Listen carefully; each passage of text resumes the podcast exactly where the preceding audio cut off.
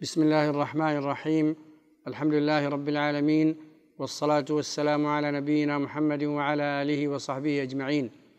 اللهم اغفر لنا ولشيخنا وللحاضرين والمستمعين. قال المصنف رحمه الله وإياه ما الدليل على زيادة الإيمان ونقصانه؟ الجواب قوله تعالى ليزدادوا إيمانا مع إيمانهم وزدناهم هدى ويزيد الله الذين اهتدوا هدى والذين اهتدوا زادهم هدى ويزداد, ليزداد ويزداد الذين آمنوا إيمانا.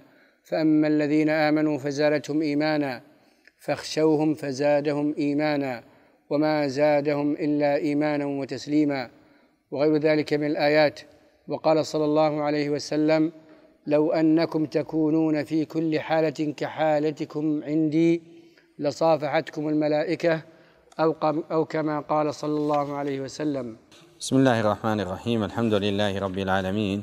صلى الله وسلم وبارك على نبينا محمد على آله وأصحابه وسلم تسليما كثيرا إلى يوم الدين. أما بعد فلما كان العمل والقول داخل في حقيقة الإيمان فإن الناس يتفاضلون في أقوالهم وأعمالهم.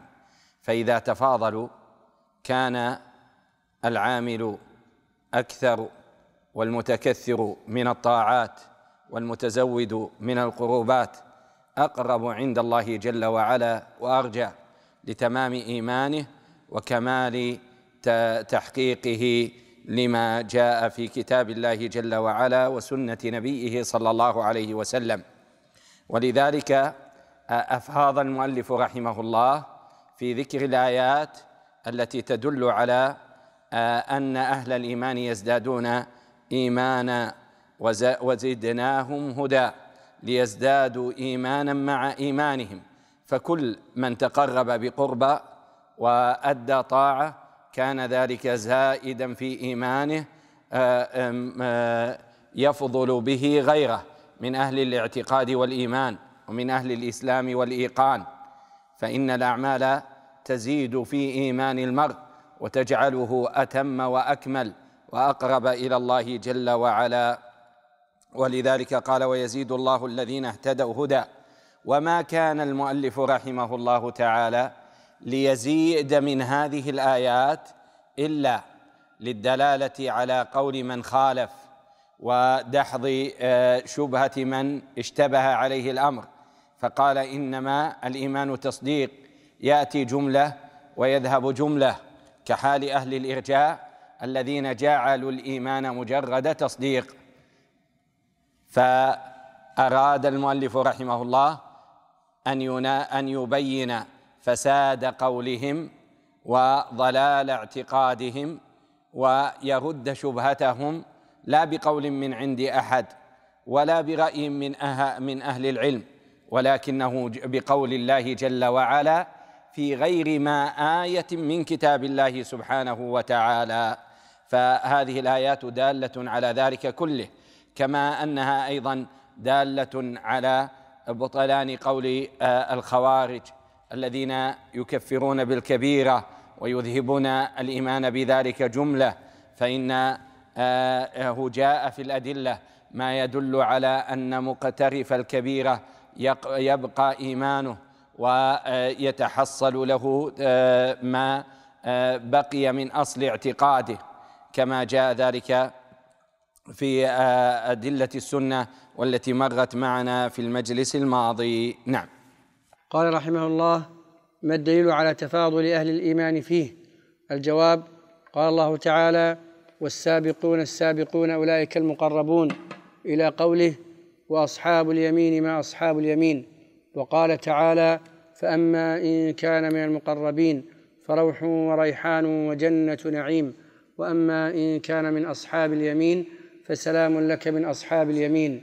وقال تعالى فمنهم ظالم لنفسه ومنهم مقتصد ومنهم سابق بالخيرات بإذن الله. وفي حديث الشفاعة إن الله يخرج من النار من كان في قلبه وزن دينار من إيمان ثم من كان في قلبه نصف دينار من إيمان. وفي رواية يخرج من النار من قال لا إله إلا الله وكان في قلبه من الخير ما يزن شعيره ثم يخرج من النار من قال لا إله إلا الله وكان في قلبه من الخير ما يزن بره ثم يخرج من النار من قال لا إله إلا الله وكان في قلبه من الخير ما يزن ذره. وهذا أيضا وفي معنى الآيات المتقدمة ولكنه بيان لحال أهل الإيمان في درجاتهم ومنازلهم. فجاء ذلك أيضا في غير ما دليل من كتاب الله جل وعلا. ففي أول سورة الواقعة قال الله جل وعلا والسابقون السابقون أولئك المقربون. ثم قال الله جل وعلا وأصحاب اليمين ما أصحاب اليمين؟ في سدر مخضود وطلح منضود. فجاء في الآية الأولى من سبقهم وما تقدمهم وما كمل الله جل وعلا لهم من الجزاء والاجر والمثوبه ثم جاء بعدهم بعدهم أهل اليمين وهم كذلك مشتركون في اصل دخول الجنه وفي المجازاه والإثابة على الأعمال لكنهم دون المنزلة الأولى. ثم بين الله جل وعلا حال الكافرين بعد ذلك فقال واصحاب الشمال ما اصحاب الشمال وابتدأ الله جل وعلا السورة بهذه الأحوال واختتمها بذلك. فلما ذكر الخاتمة فأبان عن أحوال الناس فيها فقال سبحانه فأما إن كان من المقربين فروح وريحان وجنة نعيم. فبين ما لهم من الفضل ومن عظيم الدرجة عند خروج الروح ومفارقة الدنيا والانتقال إلى أول منازل الآخرة وهو القبر. ثم قال وأما إن كان من أصحاب اليمين فسلام لك من أصحاب اليمين. فحاله حال أهل السلامه وأهل النجاة وأهل الفلاح وأهل آه، الخير والهدى والتوفيق. لكنه أيضا لكنهم دون المنزلة الأولى. ثم قال وأما إن كان من الضالين فنزل من حميم وتصلية آه، جحيم. ففي هذا دلالة على ما تقدم من أحوال أهل الإيمان في منازلهم وأنهم لا يستوون وأن الإيمان ليس مجرد تصديق بل هو تصديق وإقرار ومن مقتضياته القول والعمل. فكلما زاد الإنسان قولا وعملا زاد في ذلك عند الله جل وعلا منزلة في كمال إيمانه وزيادة وزيادة عمله. والعمل من الإيمان فكان إيمانه أكمل وأتم. وأيضا ذكر آية سورة فاطر وهي في معنى الآية آه، آية سورة الواقعة. قال فمنهم ظالم لنفسه ومنهم مقتصد والظالم لنفسه بعمل السيئات والوقوع في المعاصي والموبقات. ومع ذلك لم يكن ليخرج من الإسلام ولم يكن ليفارق الإيمان. ثم قال الله جل وعلا ومنهم مقتصد. وهم الذين أدوا الفرائض وقاموا بالواجبات لكنهم لم يزيدوا ولم يتزودوا ولم يتكثروا ولم آه، يجهدوا أنفسهم في الخيرات.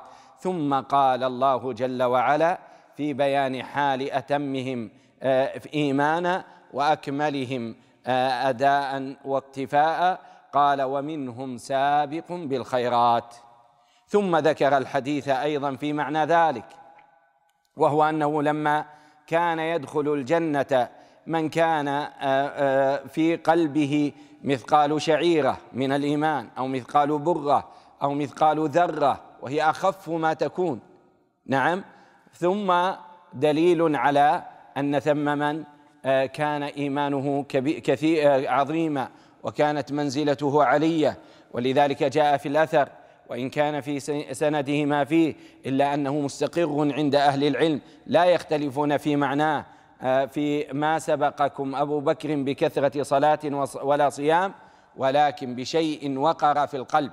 وليس المقصود في هذا الأثر أن أبا بكر لم يعمل ولم يتزود ولكن هو بيان أن أصل الإيمان يتفاضل وأن ما يستقر في القلب من الاعتقاد وحسن التصديق والإقرار هو أدعى للعبد على التزود من الطاعات وزيادة الانقياد لله جل وعلا والاستسلام والإقبال على الطاعات والتكثر من آه، القربات. نعم. قال رحمه الله ما الدليل على أن الإيمان يشمل الدين كله عند الإطلاق؟ الجواب قال النبي صلى الله عليه وسلم في وفد في حديث وفد عبد القيس آمركم بالإيمان بالله وحده. قال أتدرون ما الإيمان بالله وحده؟ قالوا الله ورسوله أعلم. قال شهادة أن لا إله إلا الله وأن محمدا رسول الله وإقام الصلاة وإيتاء الزكاة وأن تؤدوا من المغنم الخمس. نعم هذه مسائل مهمة في الإيمان.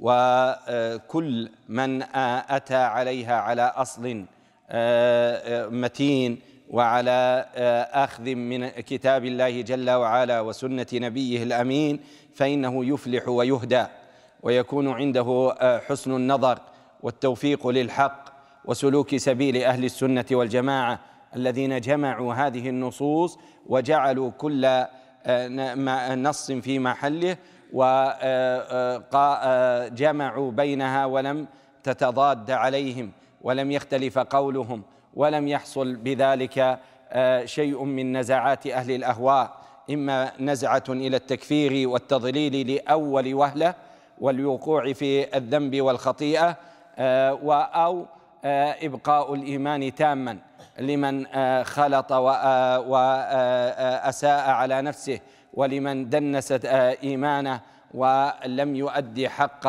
ما استقر في قلبه. فلما كان الأمر كذلك أهل السنة والجماعة جمعوا هذه النصوص تبيانا للحق وبيانا لمن أراد الطريق القويم. فكان هذا هو الأصل في معنى الإيمان. أنه دال على الأعمال الباطنة لكنه ليس بمنفرد أو من من منبت عن الأعمال الظاهرة بل جاء في الأحاديث ما يدل على أن الإيمان مشتمل على ذلك. فلما كان الأمر على هذا النحو وعرفنا أن الإسلام لا يساوي الإيمان من كل وجه لما جاء في الآية فأخرجنا من كان فيها من المؤمنين فما وجدنا فيها غير بيت من المسلمين. فأهل السنة والجماعة جاءوا وقالوا أنه جمعا بين هذه النصوص كلها فإن الإيمان أصله في الأعمال الباطنة وله دلالة على الأعمال الظاهرة. والإسلام دال على الأعمال الظاهرة وله امتداد إلى الأعمال الباطنة. لأنه لا يتصور لإنسان أن يكون مسلما بأداء الأركان الخمسة بدون أن يكون انعقد في قلبه أصل الإيمان. كما أنه لا يتصور أيضا من جهة أخرى أن يكون إنسان قد استقر الإيمان في قلبه دون أن يكون منه عمل وأعمال ظاهرة. فلما كان الأمر كذلك قال أهل السنة والجماعة لما دل دل استدللنا على انها يشمل هذا وهذا وأن الإيمان أصل في الباطن دال على الظاهر وأن الإسلام أصل في الظاهر دال على الباطن. قالوا هما إذا افترق يعني إذا وجد واحد منهم دل على المعنيين دل على أو اشتمل على معنى الإيمان الذي هو الإيمان الباطن بالأركان الستة. كما أيضا دل على الإسلام والأعمال الظاهرة التي هي الأركان الخمسة. وإذا وجد الإسلام أيضا بدون ما ذكر الإيمان دل على الأركان الخمسة مع دلالته على الإيمان. فإذا وجدا مجتمعين افترقا في الدلالة أو اختص كل واحد منهما بأصله. فكان الإيمان دال آه، في إذا اجتمع دال على الأعمال الباطنة أو الأركان التي جاءت في حديث أبي هريرة. وإذا والإسلام آه، مجتمعا مع الإيمان يدل على الأركان الخمسة. ولذلك آه، استدل المؤلف رحمه الله تعالى على الأمر الخفي فقط وهو كيف يمكن أن نستدل أن الإيمان دال على الأعمال الظاهرة فجاء بما بحديث مسلم في الصحيح في وفد عبد قيس لما عرف الإيمان آه، بأنه قال شهادة أن لا إله إلا الله وأن محمد رسول الله وإقام الصلاة وإيتاء الزكاة وأن تؤدوا من المغنم الخمس. وهذا مثل ما قلنا دال على أن الإيمان مشتمل على الأعمال الظاهرة. نعم. ما الدليل على تعريف الإيمان بالأركان الستة عند التفصيل؟ الجواب قول النبي صلى الله عليه وسلم لما قال له جبريل عليه السلام أخبرني عن الإيمان قال أن تؤمن بالله وملائكته وكتبه ورسله واليوم الآخر وتؤمن بالقدر خيره وشره مثل ما ذكرنا فالمؤلف رحمه الله تعالى قال أنه من حيث الأصل والدلالة التفصيلية فإن الإيمان دال على الأركان الستة آه، بما جاء في هذا الحديث ولأن الله جل وعلا قال يا أيها الذين آمنوا آمنوا بالله ورسوله والكتاب الذي نزل على رسوله والكتاب الذي أنزل من قبل ومن يكفر بالله وملائكته وكتبه ورسله واليوم الآخر فقد ضل ضلالا بعيدا أو ضلالا ضلالا بعيدا. فدل ذلك على آه، أن الإيمان دال على هذه الأركان بما جاء في هذه الآية وبما جاء في هذا الحديث. نعم. ما دليلها من الكتاب جملة؟ الجواب قال الله تعالى ليس البر أن تولوا وجوهكم قبل المشرق والمغرب ولكن البر من آمن بالله واليوم الآخر والملائكة والكتاب والنبيين. وقوله تعالى أنا كل شيء خلقناه بقدر وسنذكر ان شاء الله دليل كل على انفراده.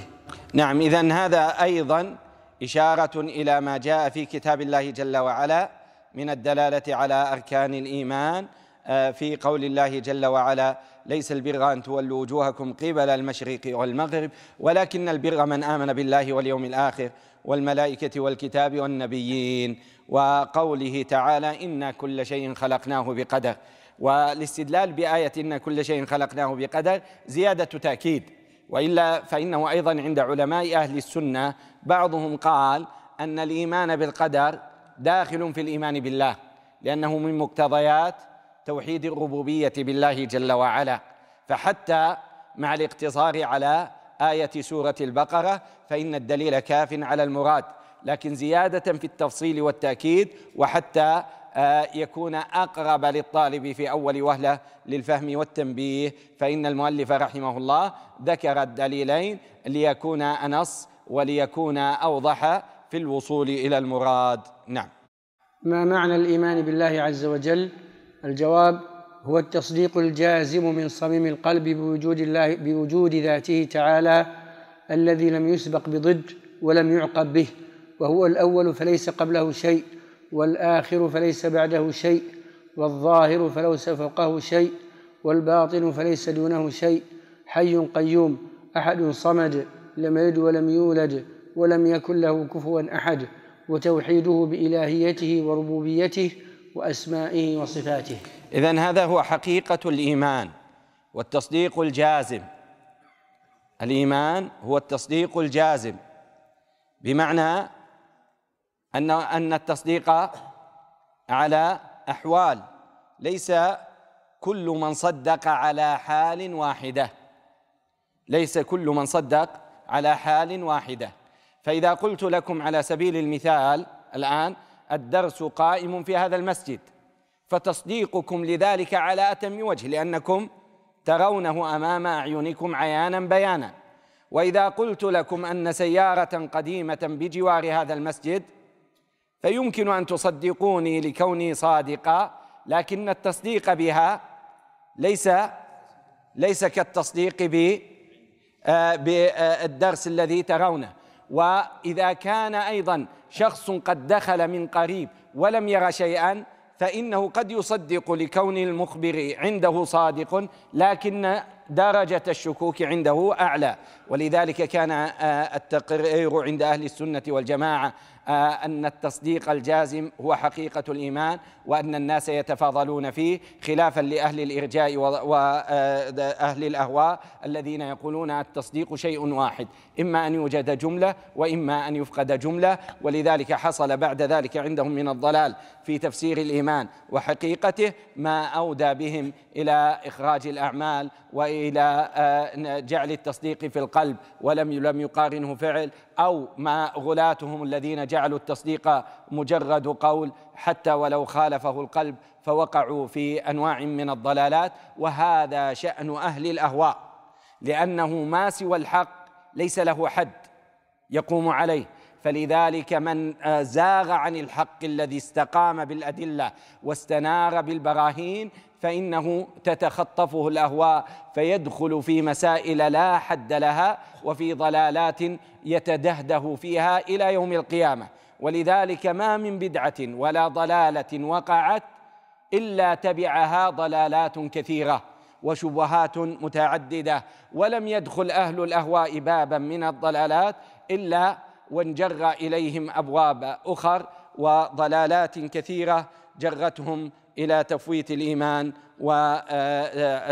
ومفارقه ما جاء عن النبي عليه الصلاة والسلام وطريق أهل السنة والجماعة الذي عنوا بالكتاب والسنة. ولعل للحديث بقية نكتفي بهذا القدر. والله تعالى أعلم. صلى الله وسلم وبارك على نبينا محمد وعلى آله وصحبه أجمعين.